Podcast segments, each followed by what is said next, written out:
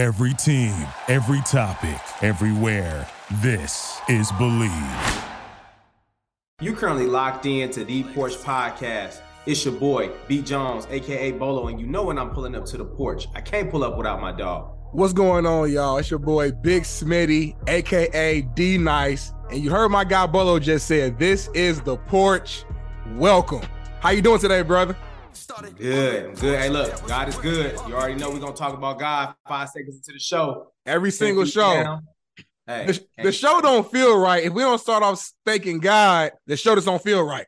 It, it's it's only right. It's only right. We here. We blessed. Clothes on my back. Roof over my head. Hey, we Come good. now.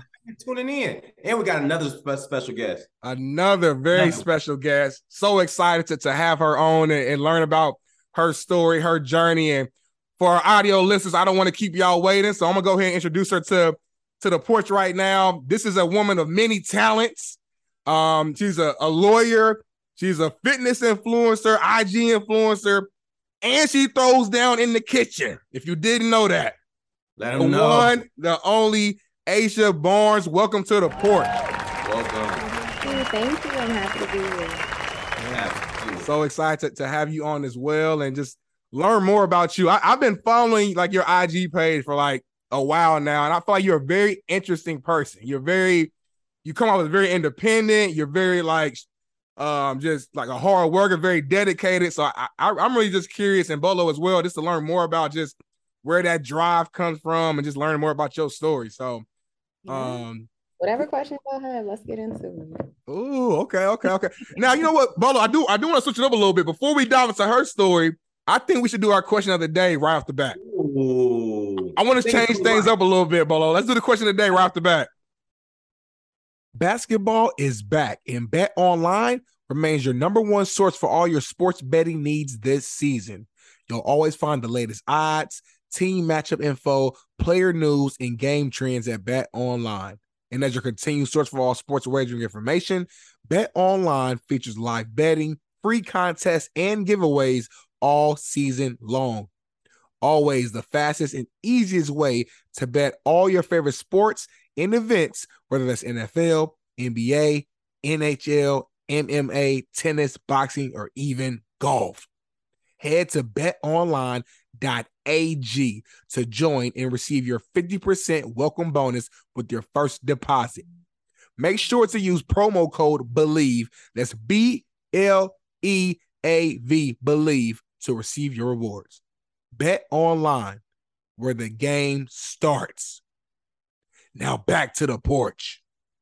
It's only right we keep this question going because we've had so many different uh, responses to it. So we got to just kick it off right. So, question of the day here is Is it money over attractiveness or is it attractiveness over money?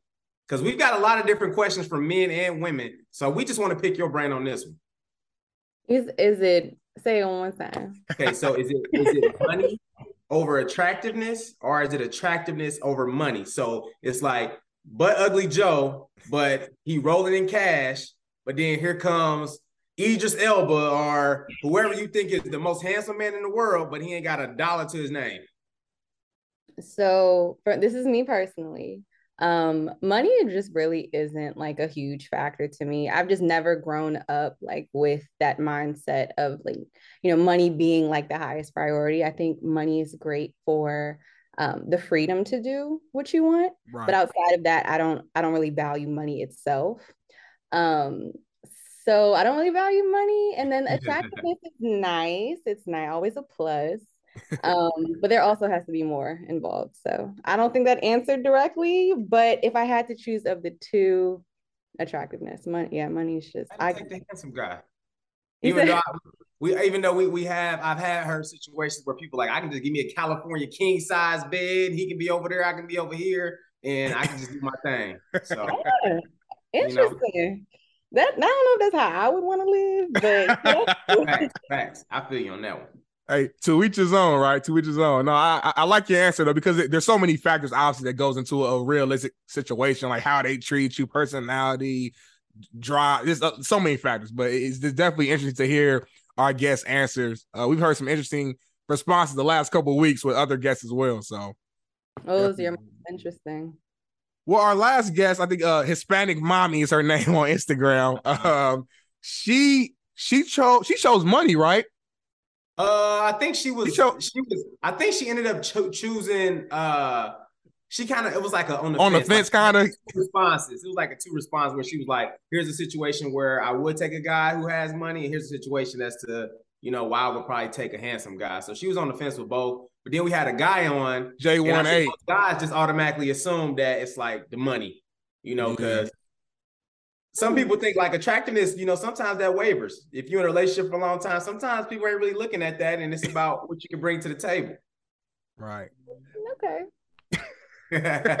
She's like, hey, to each his own. It's probably just, a, I think it's just a man's perspective. Like we just, uh, you know, the old school mindset of having to, you know, lead the household, run the household, so to speak. You know, times have definitely changed where women are out here Doing hustling thing. and making bread and bringing their own money. So where maybe you know there are more women out here who- who don't value money to the same extent anymore because they have it themselves too now. So Facts. Um, definitely good answer. But let's dive into you.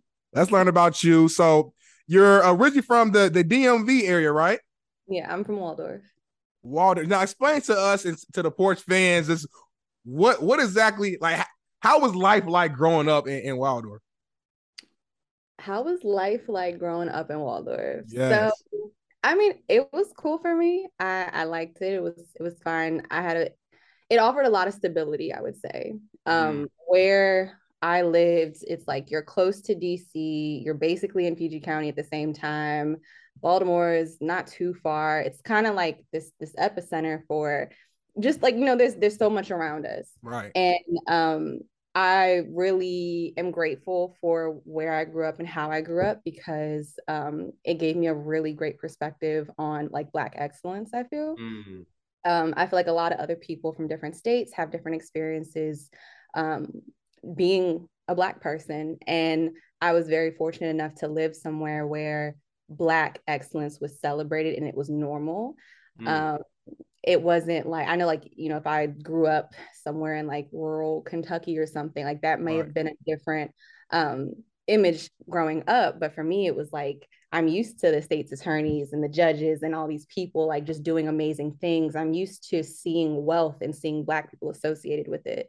And so I, i'm always very very grateful for where i come from. No matter how many jokes y'all make about waldorf being far but um but yeah Gotcha. and that's real. I think I think that's that's important to highlight, you know, the things that you've experienced growing up because you know social media is so big now to where like people, you know, our age can really honestly say they haven't really seen like images of people in that light until like now because they can see it like on a TV screen or see it on social media. So being able to see it growing up, you know what I mean, is is something that's I think very important. It's like one of those things where it's a snowball effect because if you see it and then you want to be it, and then you want to grow, and then next you know you'll have the people underneath you wanting to acquire and do the same things as you're doing. So then now you got that generational kind of consistency there, um, and that pattern that is you know something that you know as far as Black people that we need to continue to be consistent with, of like creating that gener- generational pattern of success. So that's that's beautiful because I grew up from I, I grew up in Chicago, so you know, you don't like you said, like you you never really seen, you know, the black lawyers and like even on TV, like you didn't you didn't see it as often. So, you know, when you did see somebody, you saw like you heard of somebody like Johnnie Cochran, and that was probably like the only person you really heard of, and then that was it. So Right, right. That's a good point, man. And uh, a lot of times, you say, in those communities, it's what you see is, is- oftentimes plays a role in, in what you believe in, and that kind of leads, leads to my next question: like, like, who inspired you? Like, was it multiple people? You know, I guess early on, or was there a particular person or group of people that inspired you to to want to go this direction? So there wasn't like any person or group of people that I looked at and was like, I love their path. I want to take this path too. Mm. Right. Um, but I would say that in terms of what has been most influential in in my career path and where I am has definitely just been my parents. Mm. Um, you know, good and bad. My parents are amazing people, super kind, super loving. Like I said, provided a very stable home for me. Um, but I grew up in a very, very, very strict household, uh, like Mm. very militant. Um, so that kind of sparked my interest in the legal profession because it it, it felt like a lot of times um, like I didn't have a voice for myself. And so I just really knew, like, at a very, very, very young age, that like I want to do something where I can have a voice, but then I can also be a voice for other people who are in similar situations. Mm. Um, so that also, my parents um, were very, very, very uh, strict about excellence. I had to be excellent. Mm. It wasn't good enough to to um, set the bar or meet the bar. Like I had to beat the bar. Like that's that's what it was. Um, and my dad used to always tell me, like, he was like, You are a black girl. Like, you have to work twice as hard as everybody else to be seen as half as good as them. Yep. And looking back on it, like, I'm grateful for the wisdom, but it's also like so sad to think that you had to tell like a five year old little girl, like, mm. for the rest of her life, she has to work twice as hard, you know? Like, right. what are we? It's like it's needed because this is the society we live in, but at the same time, it's just like how think about how that impacts like young black minds. Um so that and then my parents also um they only have high school diplomas. Um my mom like worked from home my whole life. My dad um like was a mechanic but they were extremely hard workers extremely mm-hmm. extremely hard. Um you know no no college degrees or anything of the sort but worked so that you know like we had multiple cars growing up like we went on family vacations we had experiences um and they always like instilled in me like these little lessons um a lot of them pertaining to money and stuff like that like that's why i have these views because like that's just how i was raised. Right Got you. Now that that's powerful. It uh, kind of a follow up question to just the way you were raised, and you know, I, I was kind of raised, you know, similar as well. Where I mean, uh, probably a lot of black people in, in, the sense of that, like you feel like you have to be two times better than the norm just to be, you know, uh, uh, successful and just to make it. But did that pressure ever, like, you know, I guess bother you at any point in your life though, or, or did it feel like pressure at any point of your life? Um, so it was like it started when I was really, really, really young. Like they, it wasn't like a, oh, I was in third grade and they told me I need to be the best. Like this was like, like inception. yes. so I, I remember um, being like a little kid and I would get a B like on an assignment. They'd hand back grades, and as soon as I would see the B, I would just start sobbing. Mm. And like I would, I would be at the teacher's desk, like during lunch, like, can you play? Is there any extra credit? Is there anything I can do? And it was from like this very real fear, uh, fear of feeling like I failed mm. and feeling like I failed my parents. And um, I'm I'm really deep into therapy and self work and stuff mm. now. So I'm I'm unmasking how it's impacted me. Um, like now, but back then, it was kind of just like a get through it on to the next thing. Like just, I, I just need to get through. I mean, I just need right. to graduate. I just need to get to college. I just need to get to law school. So um, I'm sitting it with it now to answer your question. Got you. Got you. Now, uh, like you, you said something earlier that that that kind of stuck with me. Obviously, you you were saying that like your parents were, especially your father, were kind of hitting that that message home to you since you were five years old, right? So fast forward to you know 2022 you know uh, darnell had alluded earlier that like women are getting it now. Women have businesses we have a vice president uh, who is a black woman now. So i mean they're accomplishing a lot. Do you think like fast forward now you know in 2022 is that same message still important for like the, that five year old now as it was important for you um, way back then absolutely absolutely okay um Ooh, I don't know if y'all did. Were y'all ready to have me on the porch podcast? This is the porch. Like we come on now. Talk about. I got something to on my chest. Come on, please relax. Hey, keep it real. we need, that's what we want. So, back in you know like 2003, you know, a five year old in 2003 compared to a five year old now in 2022 is experiencing the same, if not worse, discrimination mm. and racial bias and racism in the world the biggest thing I hope that people listening take from today um, is that racism, slavery, bias, um, prejudice, these things don't cease. They don't stop. It's not like we had it, ooh, we thought about it, we don't have it no more. Mm-hmm. It it starts and then it'll go for as long as it can go. until someone has enough sense to say, hey, maybe we should stop this a little bit. They pump the brakes, but they just change systems. It's like reincarnation, if you will, for systems of slavery. We went mm. from mm. um, actually being, you know, chained and bonded and, and, and enslaved to just open and outright segregation to okay we put that to the side but now we're just going to take all the black people and put them in prisons. We're going to take all the fathers. We're going to take we are really going to dismantle the black family. I sound like dr umar. This is so crazy. But you preaching now? You keeping it real? I like it.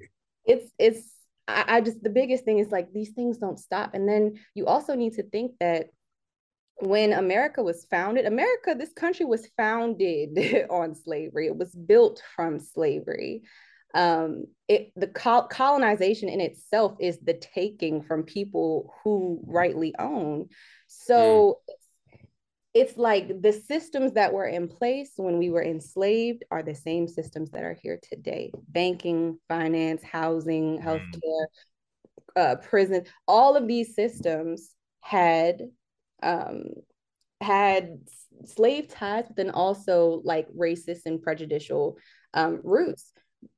You got to think foundation of a system, the foundation, the core, the structure. Right. That doesn't change when you introduce bias training. That doesn't change when you have diversity and inclusion programs, and we put a couple black people on some pamphlets, and we say that everyone's welcome. It doesn't mm-hmm. stop. It keeps going. But then you, the, your oppressors, the white majority, white supremacy, is going to do everything in their power to make it seem like it's in the past.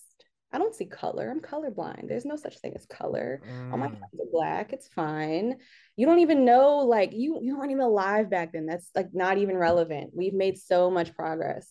When in reality, they're just keeping, you know, black people um, supplied with basic needs, very, very basic um, things that are owed to them. And then it's like, okay, well, if we can keep them satisfied with these little things, they won't think about, you know, the bigger things. That's why mm-hmm. that's how you end up with Black people that will sit here and make supportive statements about Trump because he gave out PPP loans and he he sent he sent checks to the hood and my my cousins was able to eat and that's great that's great but that's what your government owes you that's that's the bare what minimum. Government should the, your government should function not to police and control, but to support its people. Provide, or, exactly, it's it's order of people. So it's like okay, but they're so excited because it's like, oh my god, I got I got two hundred dollars mail. I didn't get nothing when Obama was in in office, but they're stuck on right. that two hundred dollar check. They're missing the fact that Trump and his people are putting in place in in the Supreme Court. They're putting their type of people in these positions of power that are going to be there, leaving a legacy. Trump was there for four years, but his Supreme Court justices will be there until they die. And these are mm. the people that are making decisions to take mm. away the right to choose and take away the right to marry and take away all these rights that we have. These are the people that are saying Black history, true oppression, the, the truth of what we went through shouldn't be taught in schools because that's divisive and that that's gonna make the white kids feel bad. I I don't know if we can cuss on here, but yes, you can. Yes. we, we, we want you to cuss. like I just like it's it's it's insane. Like if you really step back and think about it, these people kidnapped us, took us, brought us here against our will, enslaved us, um, uh, raped and killed and and and tortured for years and years and years, treated us as less than animals and then once they had their country built and once you know they we they couldn't make money off our labor anymore then they're here treating us terribly through their systems their policies their laws their legislation. And it's like we, we didn't even ask to be here. That that's what blows my mind the most. We didn't ask to be here and then you hate and you criminalize being black in america when you took us and brought us here. It's just it's very crazy wow. it's very crazy to me Hey, Bolo, Aisha is preaching right now. I didn't. Yeah. I just want to sit back and just listen.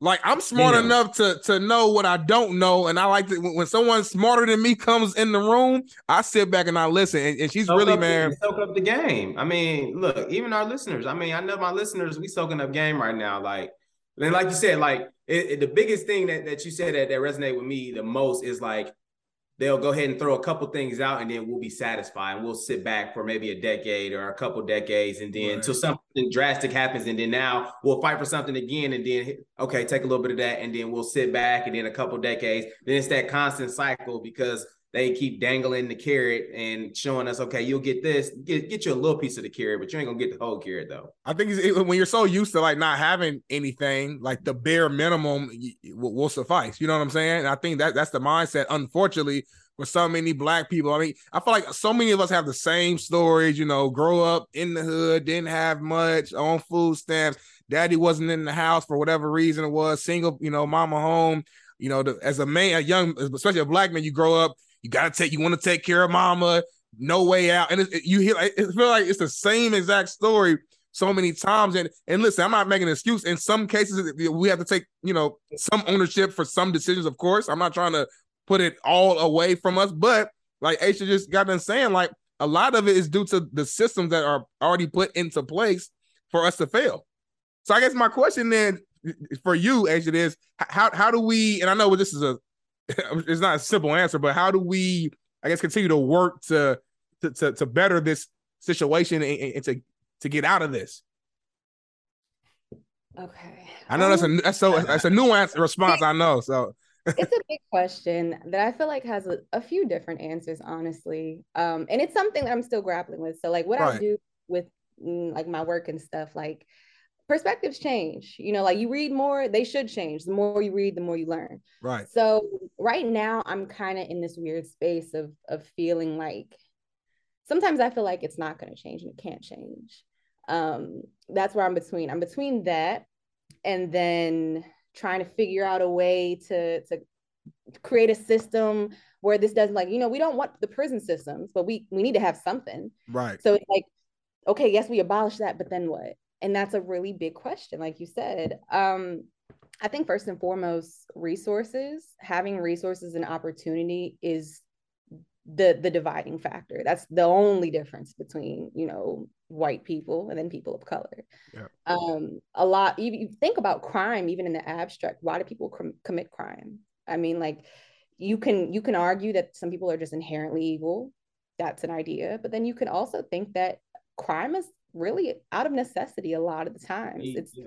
um you know so many young teens here like in in in the baltimore area like will get arrested for like carjacking and theft robbery like stealing those types of right. things like okay was he right no he wasn't right but why was he taking what did he take um what different factors in his life made him feel like this was the right way to go sometimes it could be as, as small as um, you know, I really just wanted a, a new pair of shoes. I don't got no shoes. And I'm in high school and I don't want to be teased about having old ass feelers or something that nobody wear. Right. Or um, you know, mom is a single mom with four kids that works two jobs and is a night nurse and she can't make it. She's also not around very often. So what type of guidance and direction am I getting?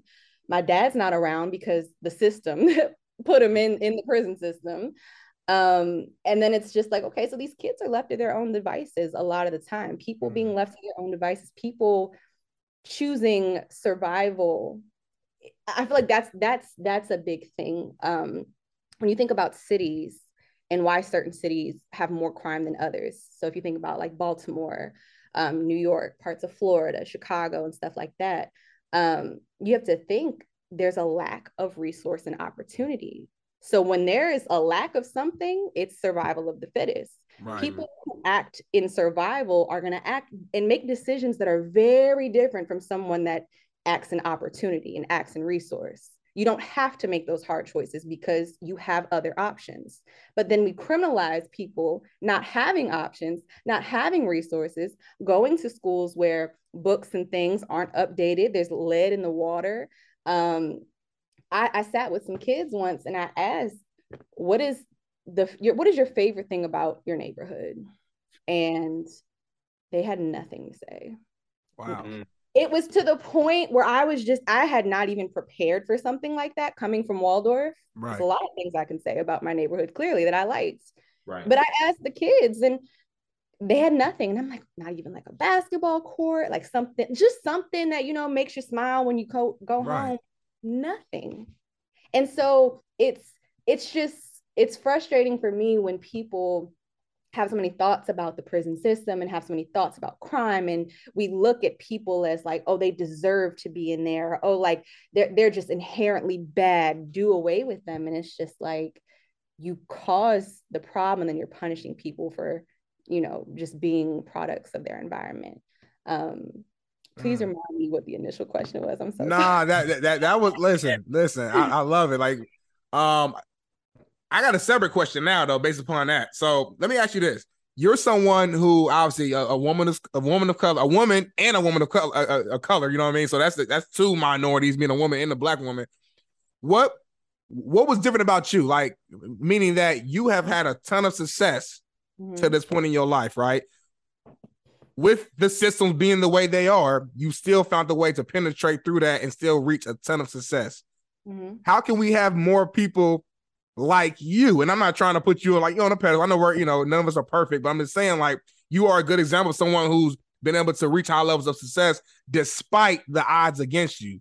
Why can't we have more of us like that? What's your opinion on that?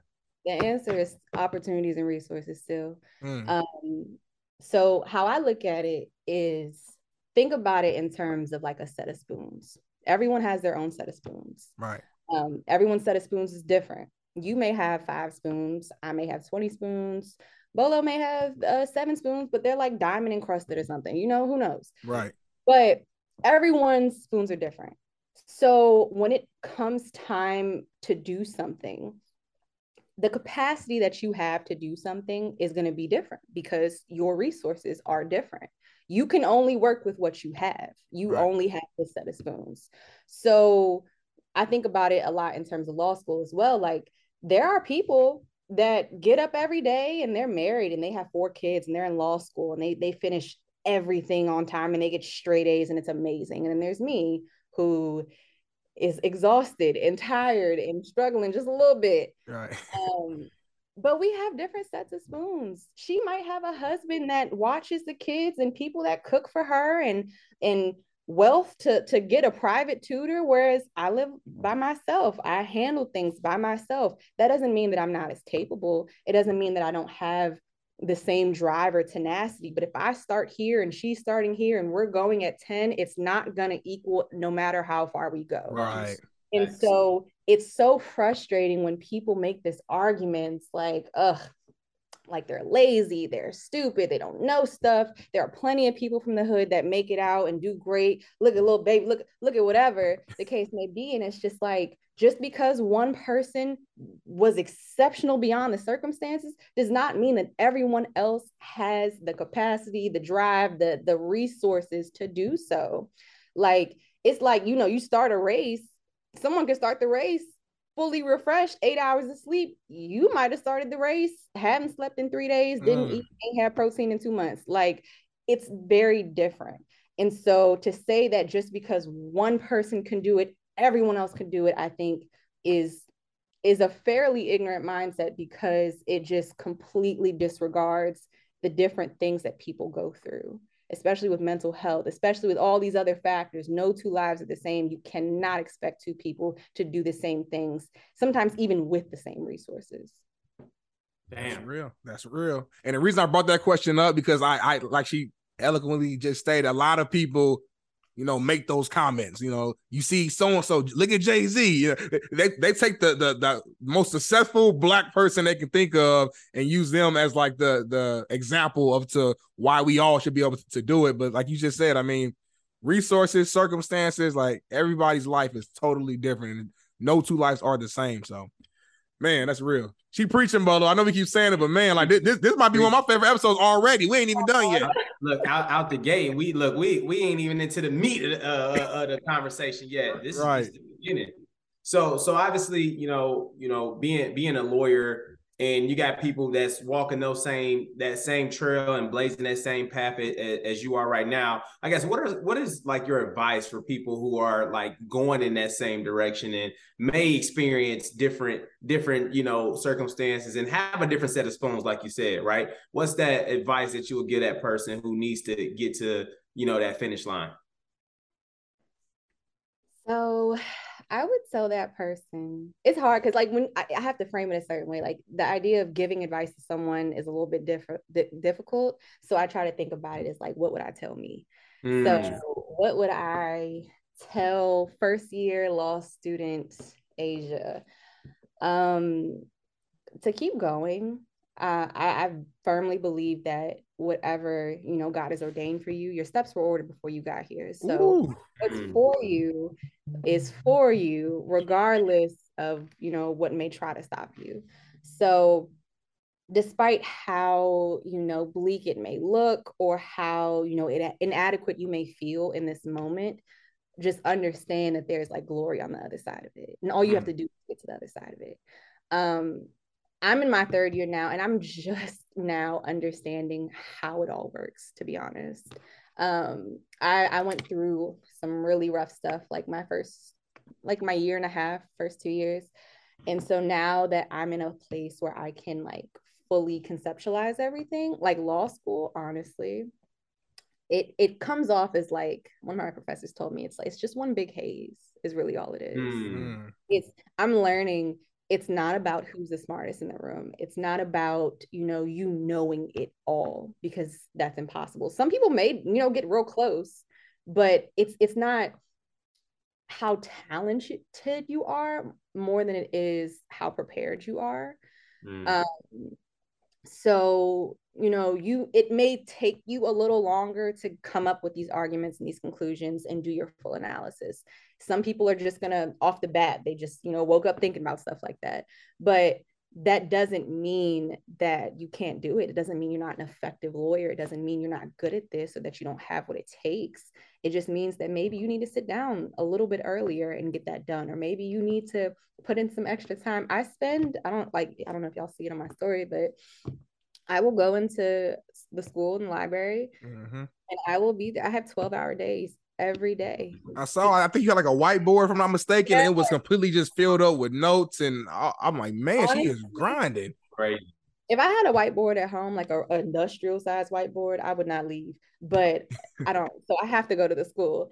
Um, and it's just like that's what it, it it has to it has to be done. And I think I spent so long looking at law school as like, why is this so hard? Oh my mm-hmm. goodness, like no matter what, I just can't do it. When in reality, it was just, it's just how you frame it. Like, this is a professional degree. I can't do what I did in college and expect expect to to have the same results here because it's not the same level. And I also I think about Kobe a lot with this, mm. uh, and just his mentality. You know, like yes. late early mornings, and it's like the Kobe is the the professional equivalent in in in sports, like in basketball. As a professional in the legal field, I need to be a professional. That like I guess I've always looked at it as like professional meaning like, you know, corporate, whereas professional just means you are the top of this industry. Yeah. You, you, you, need to know it. So when I started looking at it like like less like college and more like I need to be the Kobe of, of law school, right? it, it really changed my perspective. Like I do need to be putting in these hours. I do need to be here every day and, and sometimes not sleeping just for the right now because I want to be a professional and I want to to if I'm gonna be tasked with solving problems in the world and, and people entrusting me with their lives and things, like I need to to at least give it Kobe effort at the very least Bare minimum. shout shout out to that's my that's my go bottle. Everybody knows me. Side note, y'all know I'm Kobe, huge man. Kobe guy. R RIP to my goat. So I think that was a great comparison right there, man. That Mamba mentality, using that, taking that into whatever field field you're in. Um, one thing I did want to touch on before we, before we move forward is you mentioned that your first you know year year and a half was was pretty tough, and you don't have to go into specific details, but was there ever a point in which you were thinking about like like giving up or just moving on and switching directions?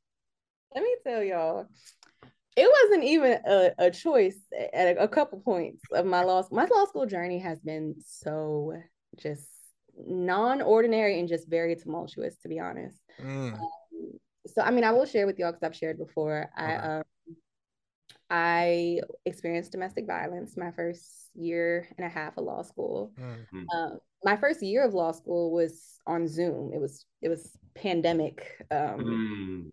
Pandemic at law school. So that's nearly impossible. Like, I mean, not to cut you off, but like, how can you do like law school is already hard as hell anyway, and then you're doing it virtually? That's but continue. I'm sorry. um, but then that also means like I was living in isolation with my abuser, and I was mm. also in law school at the same time. So it um it was really hard. It was really hard. It got to a point. I was also like severely depressed and um, suffering from anxiety, but I just didn't realize it at the time because it just felt normal. It felt like my usual.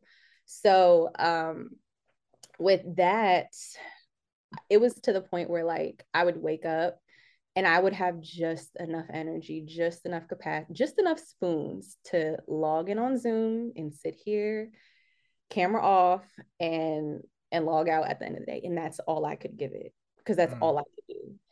Um, and so my mm, my grades showed it.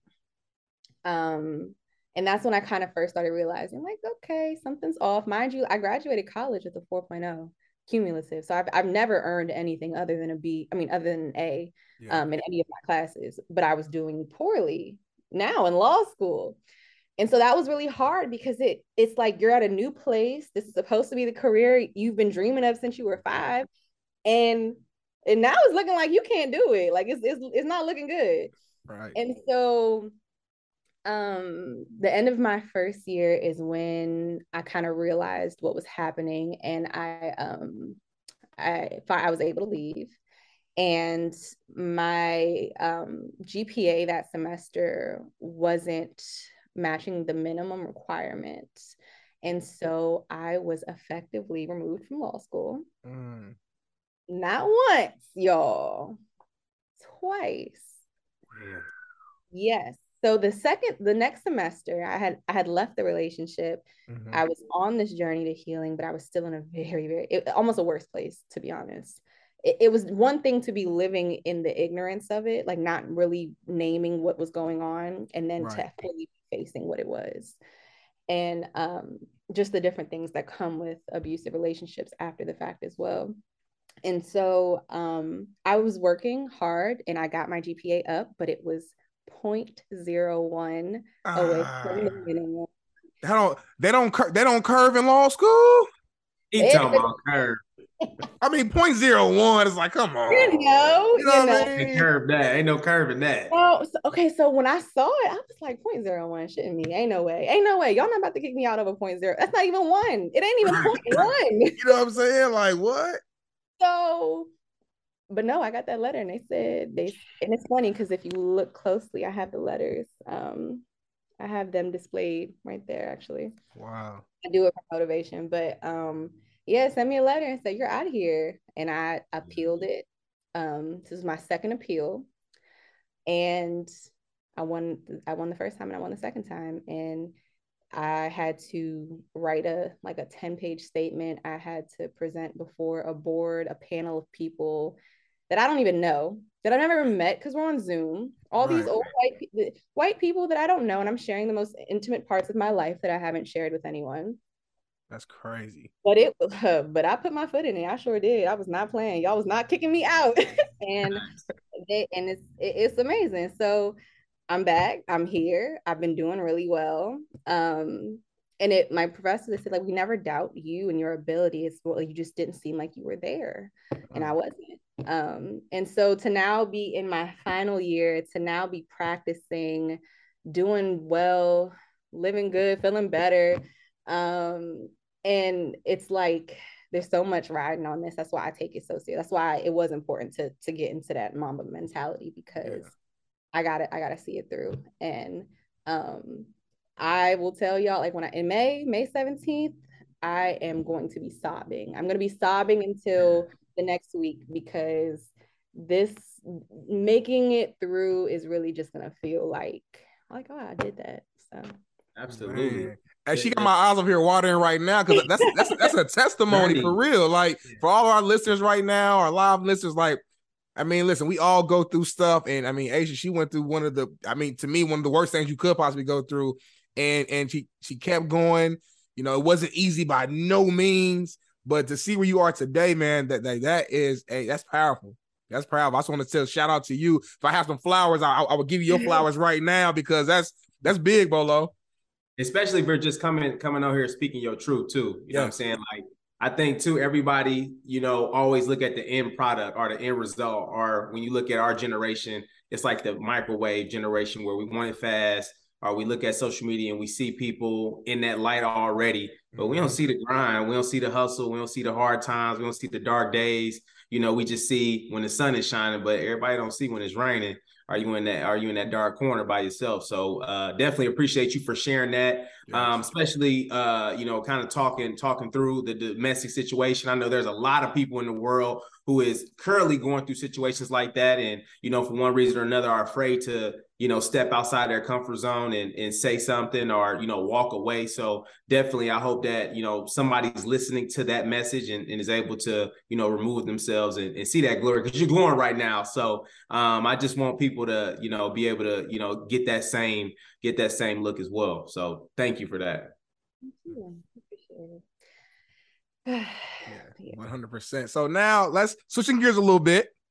Um, and moving over to another, I guess I would say role or or I, wouldn't call it a job. I don't know if a job, I guess I'll call that is uh your your fitness journey, right? I mean, very impressive fitness journey. I think you posted a picture like today, I think to your story from um was it a few years ago or a few months? I'm not even for sure, but it was a before and after picture, and the results were were amazing. I know you started your own fitness IG page. Let's let's kind of just talk about your journey and when you started and just kind of um yeah how you got going.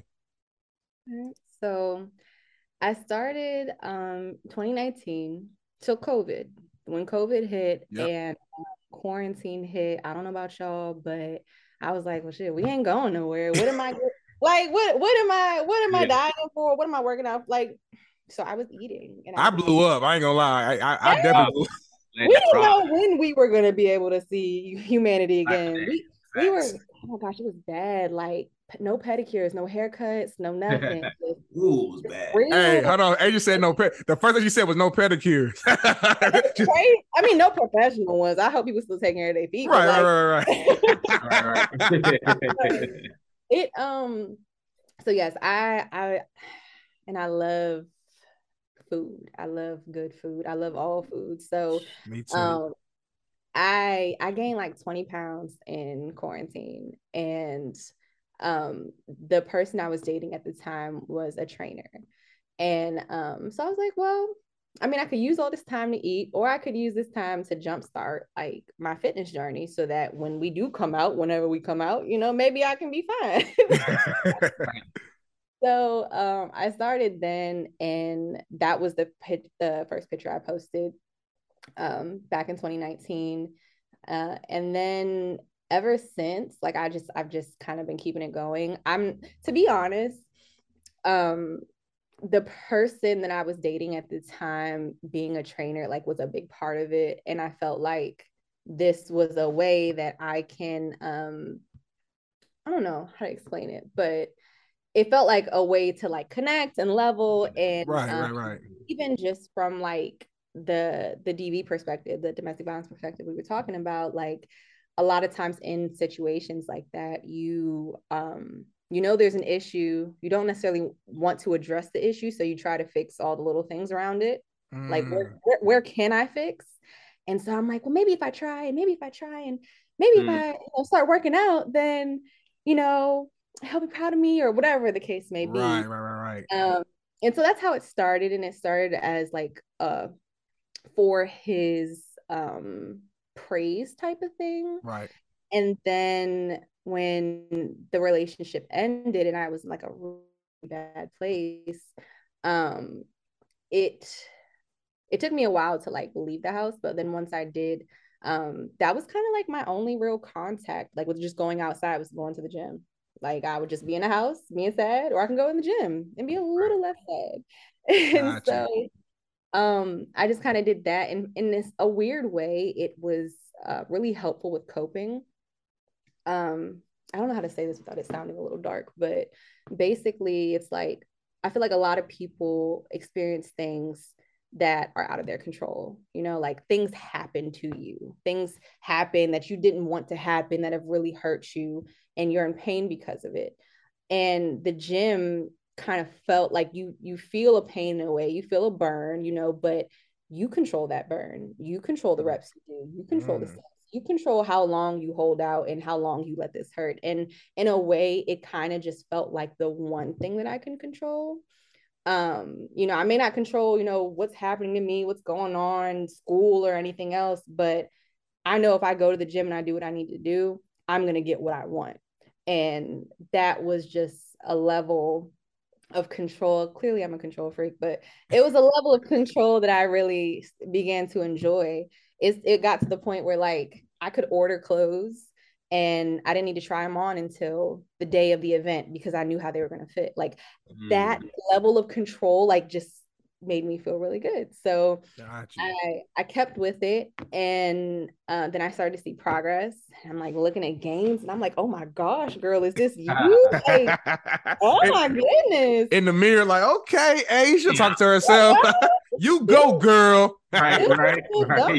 You know, I'm trying. So I um and it's like once you see the gains and like you see the potential oh my god i can't stop i can't stop i can't yeah. stop so i just had it started off like you know going out of spite and now i've just been going ever since. Yeah. and um I, yeah and it's become a, a lifestyle. It's become something that i really like. I love that it makes me feel better physically mentally. It helps me decompress from days of reading cases and stuff.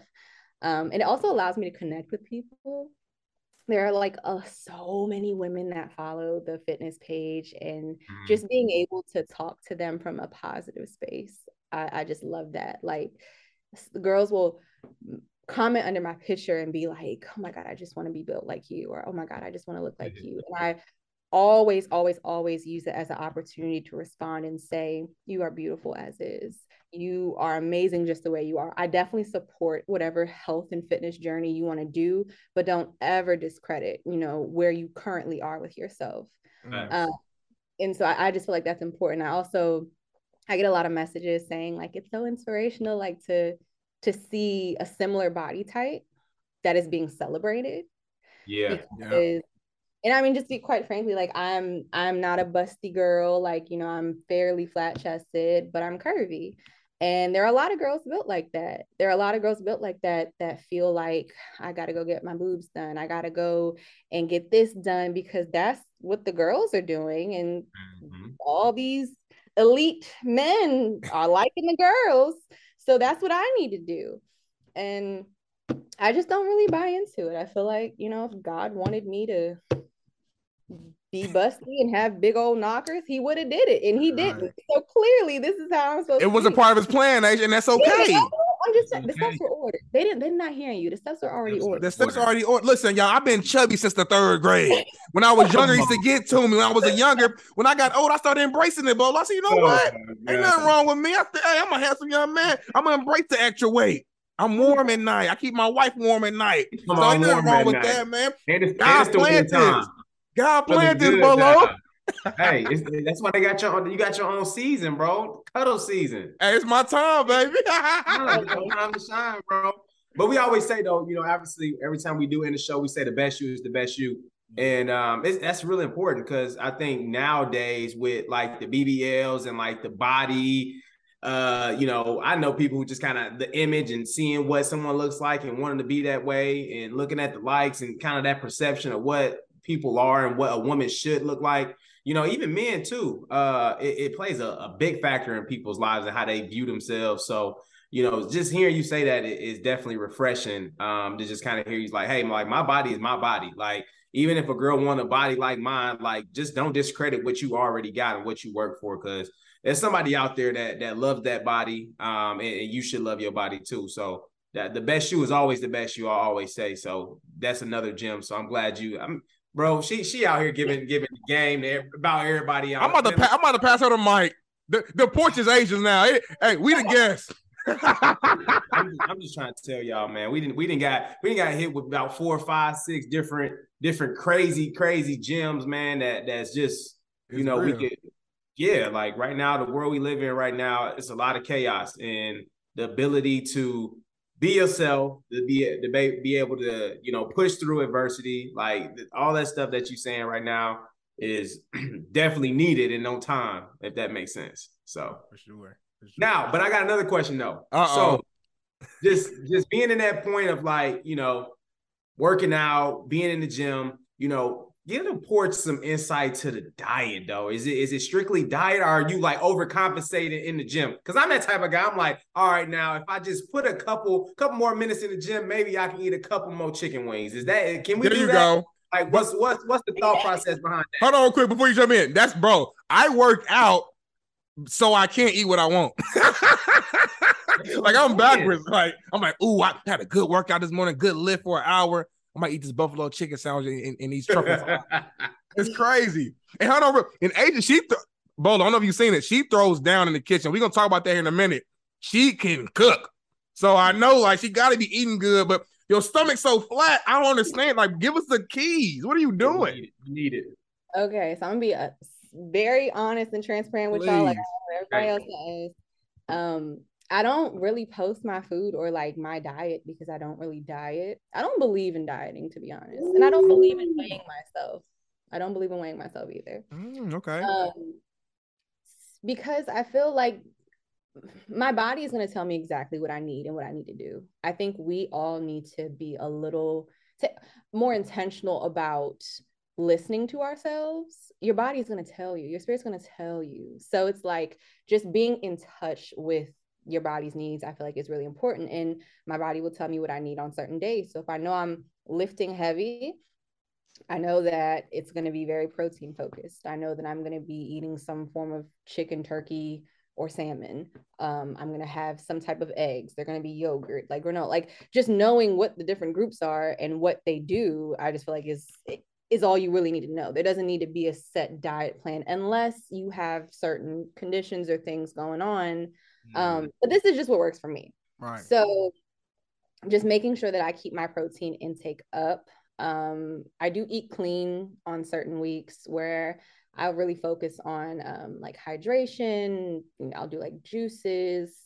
Mm-hmm. Um, I, if I know I have a photo shoot coming up, I'll probably not do fried foods or nothing super heavy. It's just planning, honestly. It's just planning for your body's needs for that day. Um, so I don't really diet. I love pasta. I love food. I love all kinds of things. Um, and I do agree. You know, I work out a lot, so I I feel like I deserve to be eating good. You know what I mean? You put Hey, the work in. Hey, hey, I'm, I'm, I'm gonna be real, real with y'all, man. I can't, I can't be that guy in there trying to give me, give me some pizza or whatever I want to eat. And I'm in here with a, with a book log logging my macros and That's- oh, you do that. I can't be doing all that. See, I, I know people who do all that stuff. Like I'm not counting calories. Like you know what I'm saying? I ain't. I'm, I'm eating. I mean, Like- let me get a shake too. Like, you know Yeah. No, Like, food, I, bro, I had hold on, I got an oil shake last night. ooh. Come on now, fire. But my point is, Rick, I'm glad you said that, bro. Like when I eat food, it's like I, I enjoy it. Like it, it- it's it's my time to just like it's almost part of me just like recenter. Like my, I had a busy day. Like I'm about to eat. Like after we get done with this podcast, I'm gonna eat. I'm gonna go somewhere and meet up with my guy. I might eat some.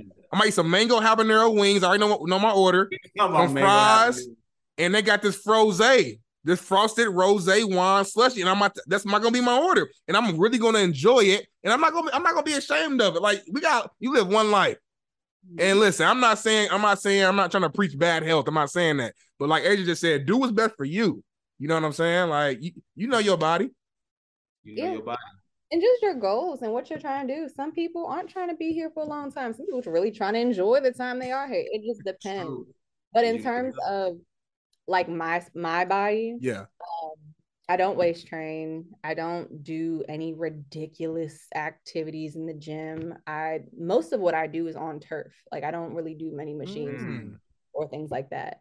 So um it's it's honestly genetics. I'm about to Uh, say you just blessed, huh?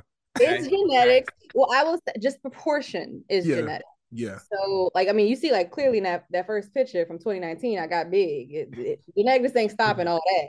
right, but um I have always been much smaller up top than I am um bottom half. So I I even have like over like where my ribs are, it's just not very much like fat. There's just not very much like meat there. So if I stretch or do something a certain way, like you can see my ribs. And sometimes people are like, oh my God, like, did you get surgery? Do you waist train excessively? And I'm like, this is just how it is.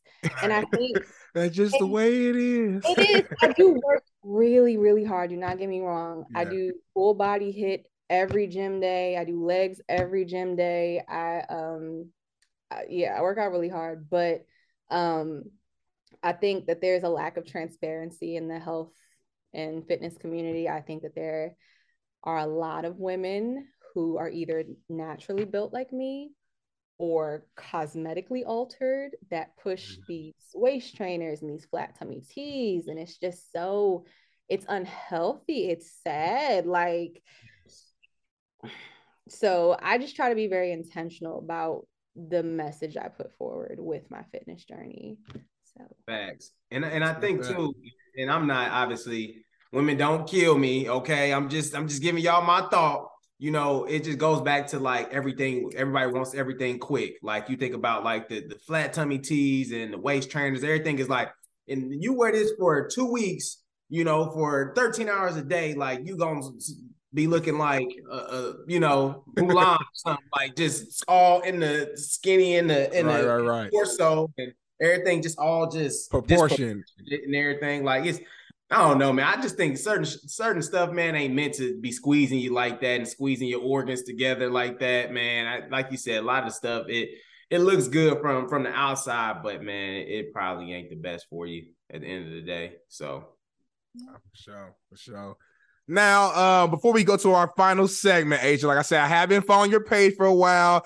I be seeing people in your comments, they be going crazy. You you often do things with your story where you, you know you say, ask me anything, and people ask you questions. And one question that I've always see come up is, are you single? Oh, okay. I thought you was gonna ask something else. Oh, oh, oh. What, you, what you thought I was about to ask? You, you can't say that. You can't say that, and then you, you the interviewer. You asked, um, what you asked? You asked, am I Are single? you single?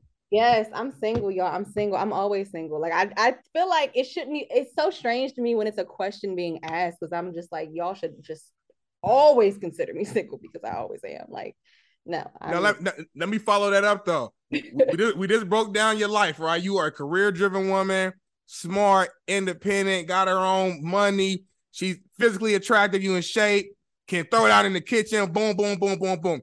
What's going on in the DMV? What are the fellas out there? What what, what are they missing? Like what? Because they they must be they're not bringing something to the table, obviously, because there's no way.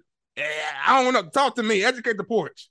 You don't get me started. So you follow me on Instagram. You don't follow me on Twitter. I'm, i think I do follow you on Twitter.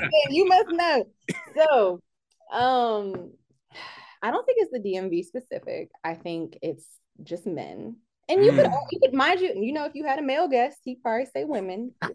I'm not because I feel like whenever, whenever I say something about men, it's always like, but women. That's like, well, I'm not fucking talking about women. Right, like, we talking about us right now. Women, and you talk about it, but this is what I'm talking about right now. So, I feel like the dating pool is just it's got a little piss in it. It's not, it's not, it's not a pool I want to be in. Got a little piss in it. Pissy pool. I'm good. Um, I just don't think that people tend to move with pure intentions very mm. often. Um, and sometimes even if people do have really good intentions, it's hard to find a person that is able to step outside of themselves and see things a bit more broadly. Like I always like seeing the forest beyond the trees. Mm. Um, I notice a lot of like issues and things that happen in relationships or just conflict is just a lack of understanding. And you know, when there is a lack of understanding or a lack of a desire to understand, then people are just acting on emotion. And I think I've I've just really had my fair share of of um, people acting on emotion. And so I am very clear with myself about what I want from for me. Um, and also the person that I want to be in a relationship.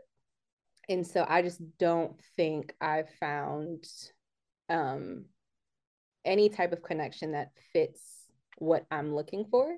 Can you break can you break that down to the porch fan? Because people gonna be listening, they listening loud. They why they want to know. Okay. Um she said okay. It's just crazy because this is like a very big question that I get, and I I don't ever really answer it because I'm I'm big on people being themselves. Like you need to yeah. be you as fully as you can. You don't want them faking this just to try to get their foot in the door. Yeah, how how would someone approach you? How, what's the best way, or or what yeah. kind of man are you looking for? It's like you just want the answers. You want the answers. But you know what though, Edge? You know, even if someone's being fake, they might get you like the first the first time you meet them, but at some point the real no, gonna come out though. You know that. So, I look, I work twelve hour days. I don't got time to be waiting. To go, I don't got time. So for me, I've realized the biggest thing that I want from a partner, I want someone that's kind. Um, I think we underestimate how important is how important kindness is in a relationship. Right. A lot, a lot of issues, a lot of these debates, a lot of these things wouldn't even be questions if people just acted in kind, if everyone acted in kindness. Um, so if someone that's kind, um, God fearing, um, Oh, he really planned having me plan out my husband. That's crazy. Um, let's do it. Let's hey, let's do it right now on the porch, man. We gonna help you out. What what else you need? She said kind, God fearing, funny. You want to be funny? Make you laugh a little bit after a stressful long day? Those are wants. We're focused on needs right now. Needs, okay. Yeah. Needs, needs, needs. Kindness, honesty, um, faith, mm-hmm. um, ambition. You don't. I, people ask me a lot the type of man that I date. I find that so crazy. Like there isn't a certain job that you need to have to be my man. You just need to be you need to want to be exceptional at whatever you do. Mm, so whether you are a bookkeeper or you clean up the cemetery grounds or whatever the case may be, you need to be waking up every day being the best damn whatever that is. Yeah, yeah he would also need to be um I feel like I'm pretty thoughtful. I feel like I'm I'm I'm very aware of myself and I try to be very aware of other people as well. And so I try to be very considerate. Um and I would like that mirrored. Um help me out. Am I, am I missing any big? I'm uh, trying to think, okay, Bolo. Okay, let's add that. Let's add that. And we, we, it sounds like a given, but nowadays it's not. So you gotta add that. So, common sense ain't common no more, y'all. So and I think, and I think too. I, I we was talking about this on the last on our last podcast.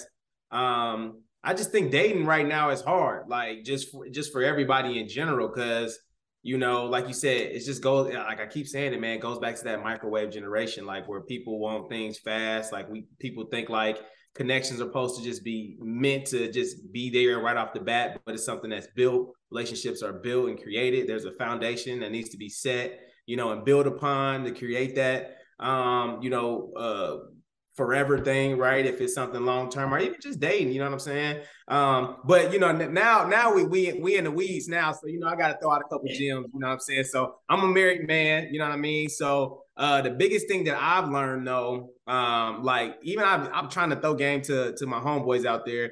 It's like it's about anticipating your woman's needs. That's the biggest. That's the biggest thing that I've learned when being in a relationship is like anticipating. Like so, if it's like you know that she's like, if I'm thinking like, okay, I know she's gonna have a long day. I know you're working a 12 hour day. So let me go ahead and clean the house. Let me go ahead and have your food ready. Let me go ahead and make sure I'm making your life easy. You know what I'm saying? Or, you know, if there's a certain situation where I know it, it, got you angry, well, then let me make sure that I just hold off on what whatever my story is for today to make sure that you get whatever you need to get off your chest, right? So just being able to anticipate needs, I think goes a long way in relationships. And it's kind of like a, a, a melting pot where it's like it, you can be thoughtful, you can be kind, you can be sweet, you can be loving, you can do do all that stuff um, when you're anticipating your partner's needs. So y'all, you know what? That's enough game. We gonna get y'all right now because I'm gonna start doing 9.99. You know what I mean? You, you about to start this. charging Bolo for the game? I'm trying to tell y'all that, y'all. And I ain't gonna be, I ain't gonna sugarcoat because my wife gonna listen to this be like, mm-hmm. Like I ain't the best at it, y'all. And you know she gonna call you out, Bolo. She gonna call me out. You know what I mean? I'm not perfect at it, but I just know where there are certain situations where I know I need to be there in that moment where she's not gonna tell me, but I just know that we kind of got that mental note together that okay, I'm a I'm gonna be there at that time, or I'm gonna say this at this specific time, or have this ready at this specific time, and I know she's gonna very much so appreciate this. So that's real. I think it really comes down to making your partner a priority. You know what I'm saying? Like in a nutshell, like like just always think like every everything I do, I feel like every day I'm always thinking about like, all right, like like every decision I make is like what like how could this benefit wifey or or what would she may think or how you know what I'm saying? Like literally like almost every decision is like I feel like you have to at least consider. You know what I'm saying? They're, you want to get a Snickers, you gotta bring her ass back a Reese's. You know what I'm saying? It's just it's, it's everything gotta don't be coming in the house without just even if she didn't ask for nothing. You better get her ass a, a some, some small a small fry. I went to Starbucks the other day and got me a fry, caramel a uh, frappe, and I and, and I got her. I know my girl loved the chocolate chip cookies at Starbucks specifically. Got her a cookie, bro. Cool points for me. It was a good night. so Aisha, that's all. That's all you need. That's all you need. I know it's tough right now but you just need that that that thoughtful, that kind, that loving, and obviously that, that God first God. You know what I mean? And, and it's going it's gonna come. And he's out there, and he's out there. God need he need to he need to send a new batch. I don't know what's going on. I don't. the ones here aren't doing that. They're not doing that. So I God probably wants you to finish school first. He like, know what, Aisha, focus. Focus on you. I've been trying to tell myself that, like, just wait, girl, it's coming. He, he just his timing, his timing is is is what's what's paramount. Um, but I'm at a place now. Like at first, it it has really bothered me being mm. single. I actually haven't been single until this breakup. Like since I was in high school, um, when I first started dating, like yeah. I've just been in long term relationships. Mm. So this is my first time um, being single as an adult, and it's been very interesting. That's why I was like, the dating pool is just it's weird. I, it, it is it's very strange. It's very strange. Um, and so I um I'm enjoying at least discovering myself and what I like, yeah. um, and who I am. And um, you you you've obviously grown a lot. I mean, based upon your story and over this time, you've grown a lot individually. So I say God working mysterious ways, agent. Like he might have like this. He don't make mistakes, Bolo. You probably had to be single to get to the certain point that he needs you to be personally. And then when you get to that point, boom, bow down. The man gonna pop up. You know what I mean? And and you've done so much in this tight window. It's still a small window here, and you've accomplished so much in such a short, short a bit of time. So for now, hey, we just gonna we gonna chop it up to you grinding and having that. Oh yes, it's ladies' night, and I feel, feel all right. Yeah. Ain't nothing wrong with that.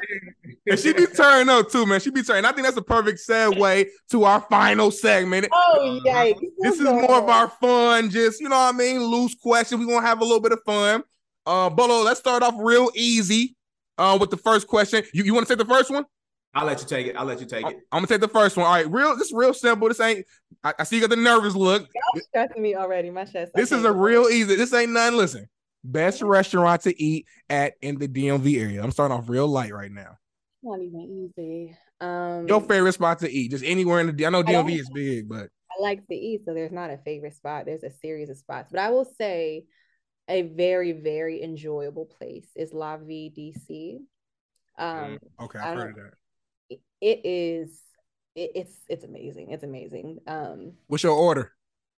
I go for brunch. I've only ever been for brunch, and I look at the dinner stuff and like it looks so good, but brunch is so good. I don't want to not go for brunch. Right. So, so I mean, I, I follow the owner, and he, he it's cool. It's like legit. It the the art in the background is is gorgeous. It's on like DC waterfront. The food is impeccable. I'm just a fan of things that are done extremely well. I love it.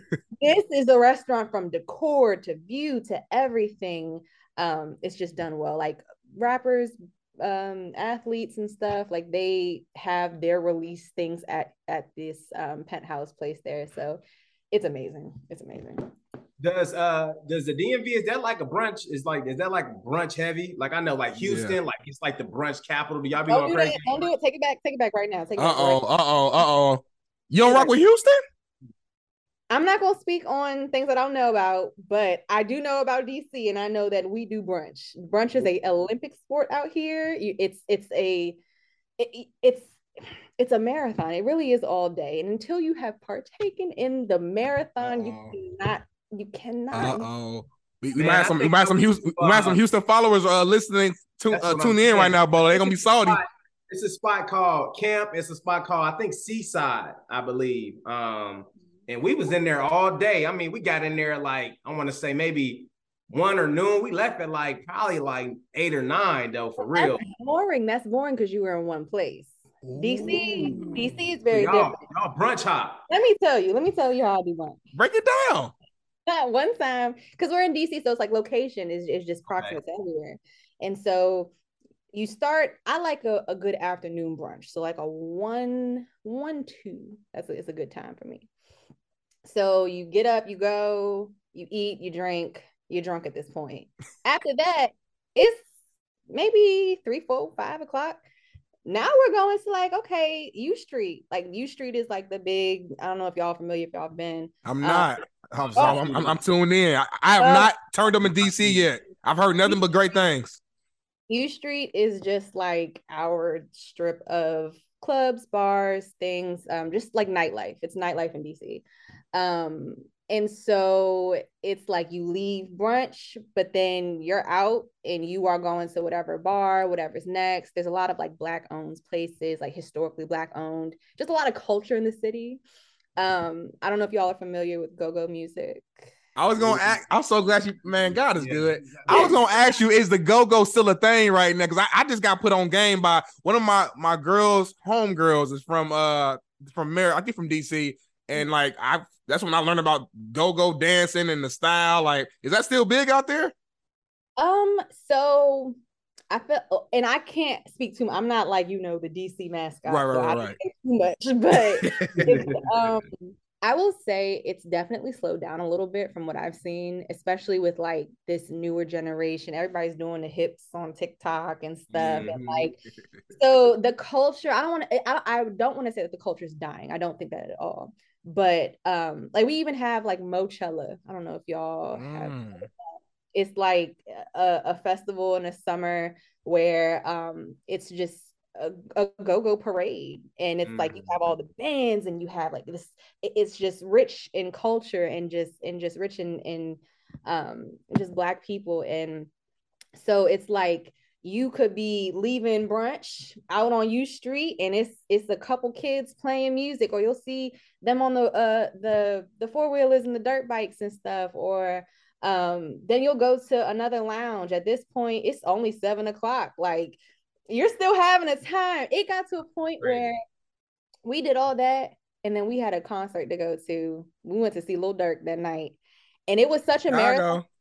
it- oh yeah, it was such a marathon that like we were drinking water and taking Tylenol throughout the day because you need to keep it together. Like I be Yeah. damned if one bitch in this group is not is not making it with us to the concert tonight. So Right, right. drink your water. Here's your ID and and and take your Tylenol as needed. Hey, and I, and I already know you the leader, making sure all the friends are staying in order. Hey, c- hey, no, come here. You we not throwing up today. ID's ready. Get your ID out, girl. Hurry up. Single file line.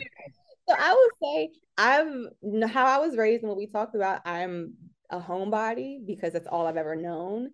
So I didn't start. I didn't go to U Street. I didn't go out to the clubs until um like the world opened back up. When like the when clubs and stuff opened back up, that was my first time going back, like going. Mm. And so um that was an experience.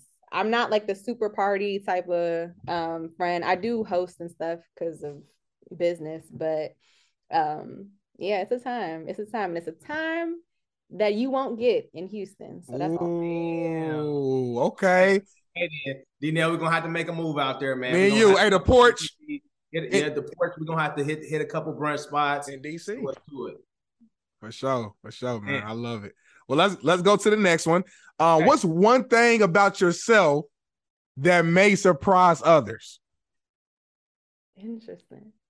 You Um, take your time and think about it. yeah, like these are We not. This is the porch, age. I don't know in the other podcasts you've been on, other shows. We get down to the nitty gritty over here.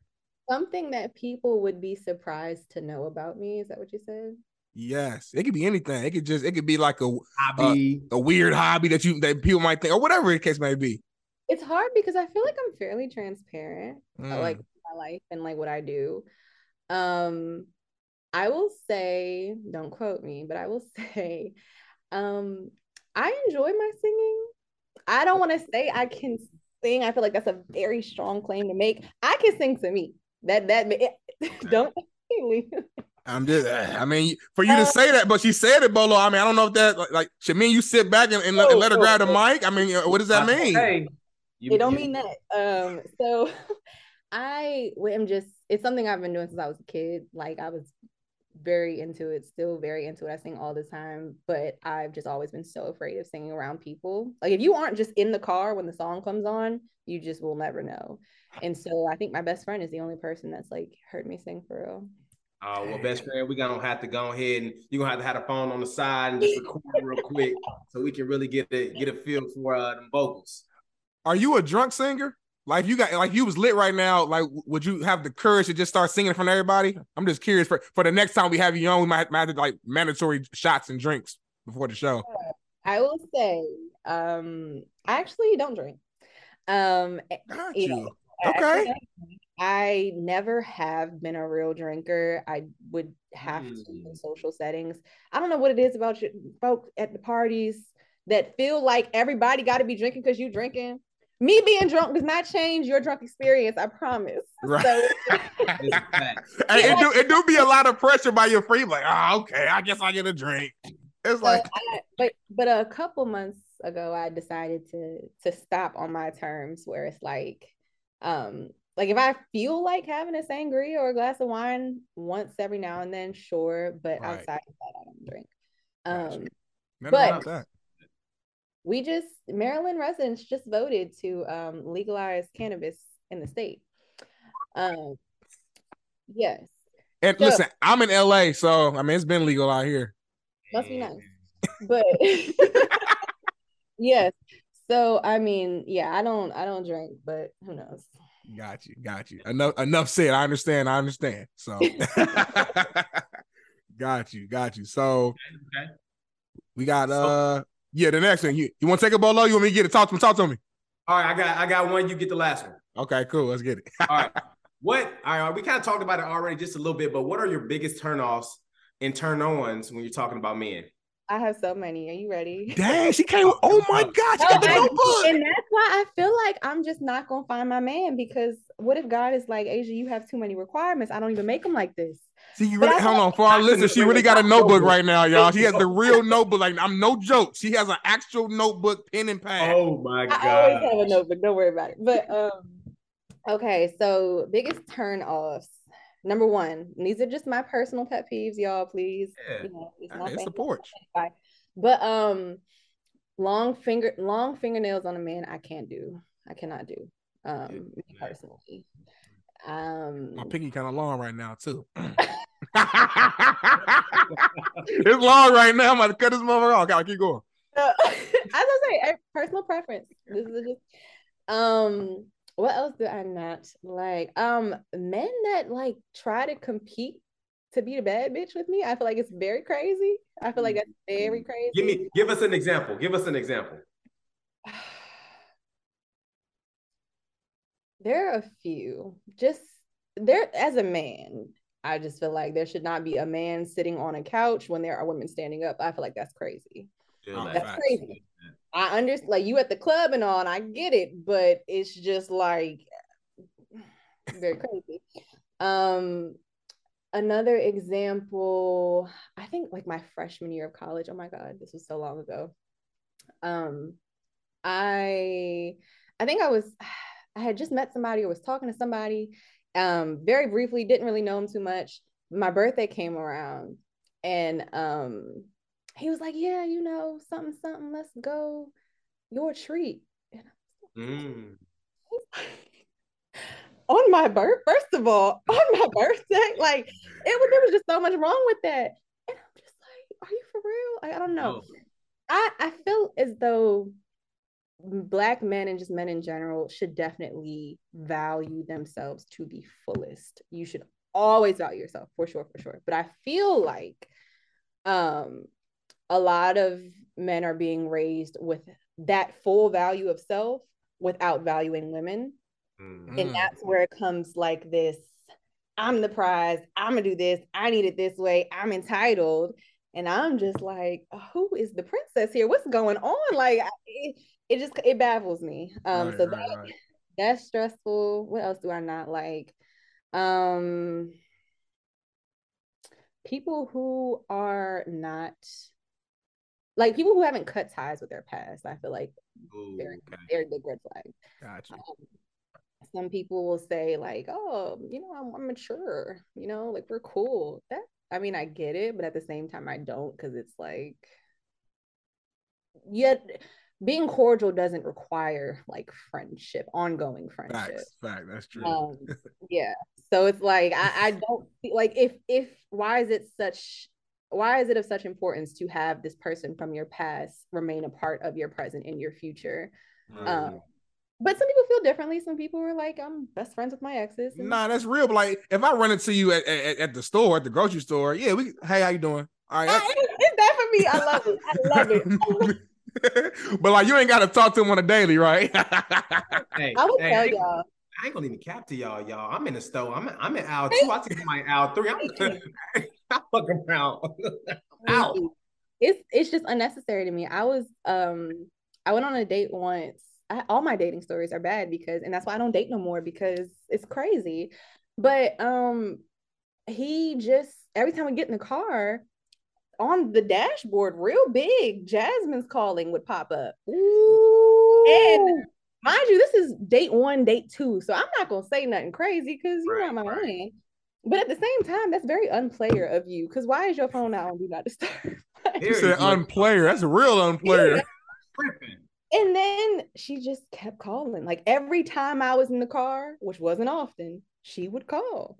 And I had to, I was like, look, this is crazy. Yeah, I just I, I don't understand what's going on. He's like, no, it's just, you know, yeah. What and I'm I had I, there was no real answer, there was no conclusion. So I just realized that there are a lot of people that just aren't very good with boundaries. Mm. Okay, wait, wait. So just let me just preface this. Is this is this a, a DMV thing? Is this this guy from the DMV? Yes. Oh, I mean, okay. DMV I'm- is like three states. Like it's not I, I feel you, but then I'm starting to get a little, you know, But, kind of I'm okay, catching like a, fair- a rhythm here. to be fair, my social media I'm a social media influencer on Instagram and Twitter. So the reach is is very like global and I do encounter a lot of different types of people and from just vastly different pa- Right. places. And doesn't matter the age, the profession, who you think they are, who they portray them. It does not matter. It's just like it's the same. And I hate that. And it's not even like I'm generalizing, but it'll be the same type of like um just not much substance or has a wife, has a has a what kills me about the men today is like you DM'd me with your profile picture as your newlywed photo. Yeah. And then when I go to the page, last month, y'all were at the Festival of Lights and you're saying how much you love her and all these things. And it breaks my heart because it's a woman out here really in love with your ass. And here you are embarrassing her. And then I'm offended even more that you thought I was going to go for a man with a wife. Like, what? It's on, everywhere. It's all bad. It's all bad. Come on, so I, brothers. I wouldn't say it's DMV specific at all. Okay. Yeah, because I like the DMV. But I, I gotta ask you one quick question. What's up with Wale? Y'all love Wale? Is he goaded out there? Because he was one of my favorite rappers. I just want to make sure that Wale get his flowers out there because I know he used to go hard for DMV. Yeah, yeah. He um I went to Bowie State. He went to Bowie State. Like not together, but Yeah. I mean Yeah. he's he's very much from here. We I mean, I can't speak for the the tri-state area, You the, yo, you the voice. You the voice. um I regard Wale as as a very talented and respected individual and musician. So Poetic Jinx. All right. uh, what, all what's right. my fave? My fave. Um Lotus Flower Bomb. No, funny, that's crazy. crazy. no, um the dearly beloved. Dearly beloved. Ooh. That one gets you in the feels on the drive home. Yeah, don't you? Don't you? Be in Yeah. that traffic. Yeah. man, man, man. Yeah. Shout out to Wale. Shout out to Wale. Okay, okay. We got one more. Um, one more just random question, and we're gonna end it with a scenario and we out. All right, so last one right here. Favorite physical feature about yourself and why? That's oh, that's so. In, I mean, that's awkward because then it's like it draws very much attention to it, like when I say it. But um, favorite physical feature of myself. Um,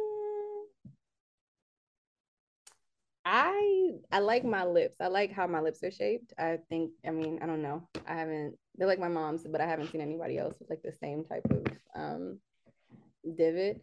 Um, but yeah, I know that people the most the thing that people say the most is like my smile, which throws me. Like y'all have no idea how much it throws me because it's like I'll just be talking and someone will say something about my teeth, and I'm just like, I don't, I, I don't see, I don't see it in my mouth when I'm like, you know, it's, right. it's not right. like, I'll be like, what are you? Oh, okay. I guess. All right. Thanks. do, do you do you not like your smile? Do you or you're just it just catch you off guard? It catch. I mean, it's a little bit of both. I like mm. it. I had braces um in high school for like a couple mm. years, and I um my teeth up until that point were like really messed up. And that's why it throws me like all of the the favor that my smile gets now. And it's just like my shit was fucked up. And nobody was saying nice things about my smile before that. Not that you should have, but it, it's it's still weird for me. It's kind of crazy when like your your quote unquote weakness, so to speak, becomes your strength. You know what I'm saying? Like so yeah. All right, so we got a random scenario, and it's funny, man. I almost laughed because you brought up a real like a real life story that you had. So I kind of already know your answer here, but I'm gonna read a scenario and then you just kind of tell us what you would do next. So imagine you're on a, you're on your second date with the guy. You know, you know it, the first date went well. It went great. The vibes were good. Uh, you know everything. The vibes were immaculate. Everything was smooth. He could speak well, conversation, everything. Boom. But you're on date number two, and you know the night seems to go smooth again, right? But at the end of the night, when the bill comes out, Oh, he looks at you and says, Hey, Aisha, since I took care of our first date, could you take care of the bill this time? What would you do? I, I need a I need a step-by-step explanation, like what's about to happen in the scenario. I need more information on the person I'm on the date with. What is um what is his his status of wealth at this point? Okay, I'm gonna say this. I'm gonna say let's say let, let's say he makes 150 a year. Let's say he make 150 a year. Okay. 150 a year. He definitely he definitely can take care of the dinner. It's not like he can't do it.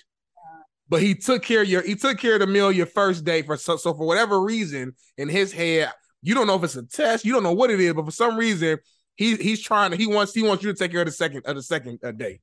Okay. So what I would do and then why. so I would um, I would pay the bill and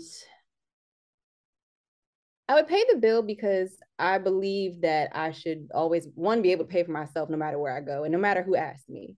I'm gonna first date, if you ask me, I'm gonna expect that you pay, right. but I'm gonna always be able to pay for myself. Um, but I would also pay for the both of us in this in this scenario because he did pay for the first one um, I think it's important to kind of consider, like that's why I asked about like how much he makes and stuff. Um, just where people are and what they've got going on. Um, if I'm on a date with a prime minister or I don't know, somebody that's like supremely wealthy, it'd be kind of strange. I mean, I'd probably still pay it, but I'd just be like, like what you own? Like what's the I, yeah, I would definitely be feeling some type of way afterwards because it's like, what?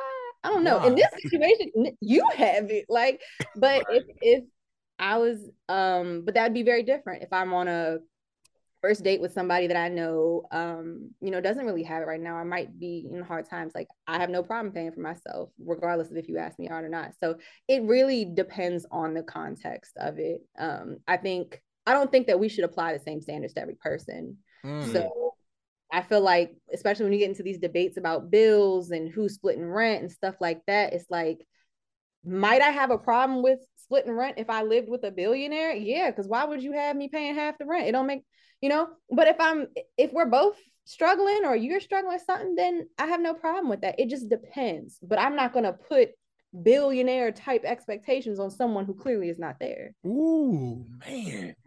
She just ended. Hold on. We started the show with some gems, Bolo, and you looking up thinking about everything she just said, and we just ended the show with some gems. She's not putting billionaire expectations on thousandaires' pockets. Basically what you just said, man. So, wow, what an amazing uh way to end the show. And but let me be real, like Aisha, this is one of my favorite episodes, just for multiple reasons. We like we learned a lot.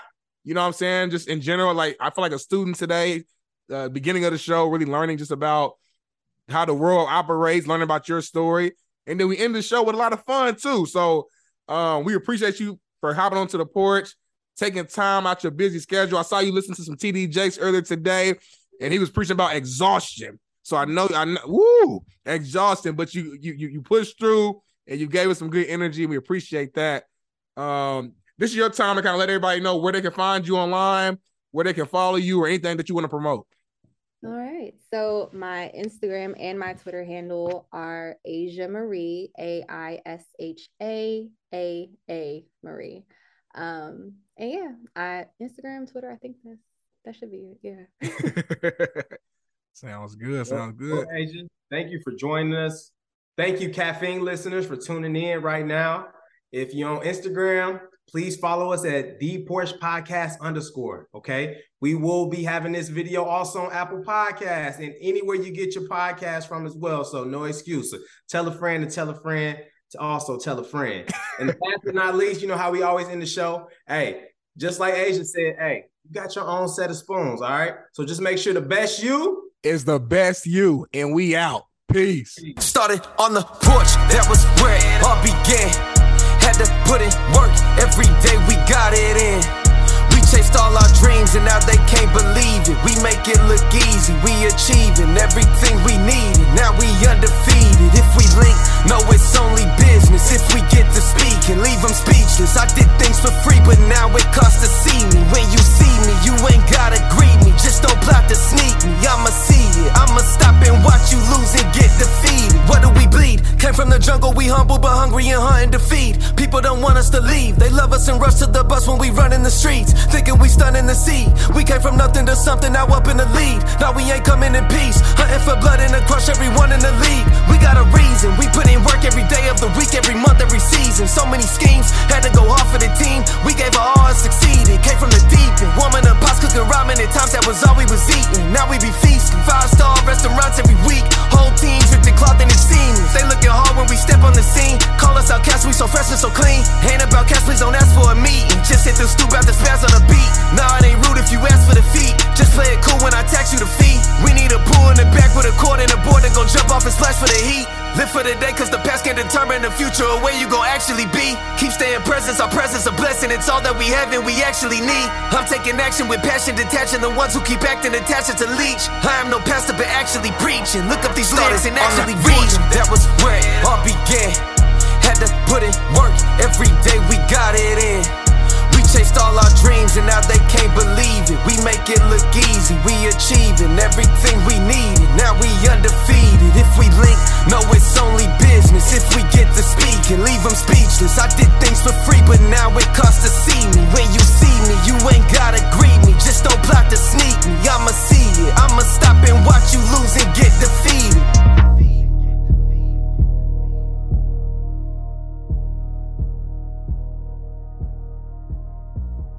Presented by BetOnline.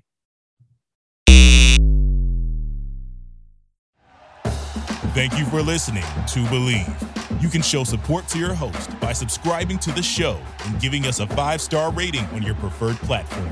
Check us out at Bleav.com and search for B L E A V on YouTube.